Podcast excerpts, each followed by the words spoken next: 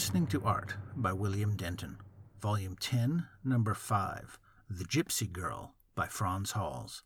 Hello, and welcome to Listening to Art. I'm William Denton. This 1626 painting is one of many portraits Hals made of unnamed sitters. In his book Frans Hals, Seymour Slive reassures us, page 92. Under Hals's brush, the common subject of the portrait of a mischievous young woman is raised to highest art. The gypsy girl is a celebration of a fleeting moment of palpitating life. Unwholesome feelings are the last things she evokes. He makes some comments about Hals's brushwork, pages 93 to 94. It is also significant that in the so called Gypsy Girl he made changes to his original conception. A photograph of the lower half of the painting, taken in a raking light, shows brushstrokes underneath the surface of the top layer of paint. These strokes, the diagonal ones on the left side of her bosom, are most evident, reveal that Hals originally made her décolletage less daring. Pentimenti, as we have already mentioned, are rare in Hals's work. He worked with a godly surety from the beginning until the end. The unusual pentimenti in the Gypsy Girl indicate that Hals's first impulse, or, if one can still use the phrase, his natural impulse, was to make his unself conscious model more decorous than she is now. This is a painting, oil on wood, 52 centimeters wide by 58 centimeters high. Now let's listen to The Gypsy Girl by Frans Hals, recorded at the Louvre in Paris on 18 July 2019.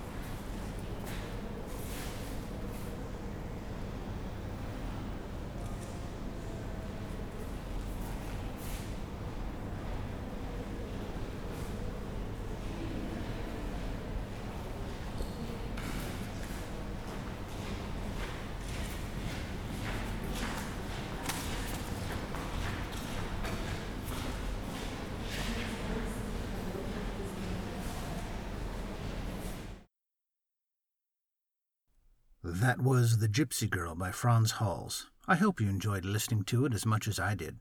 For more information and links to things I've mentioned, please visit listeningtoart.org.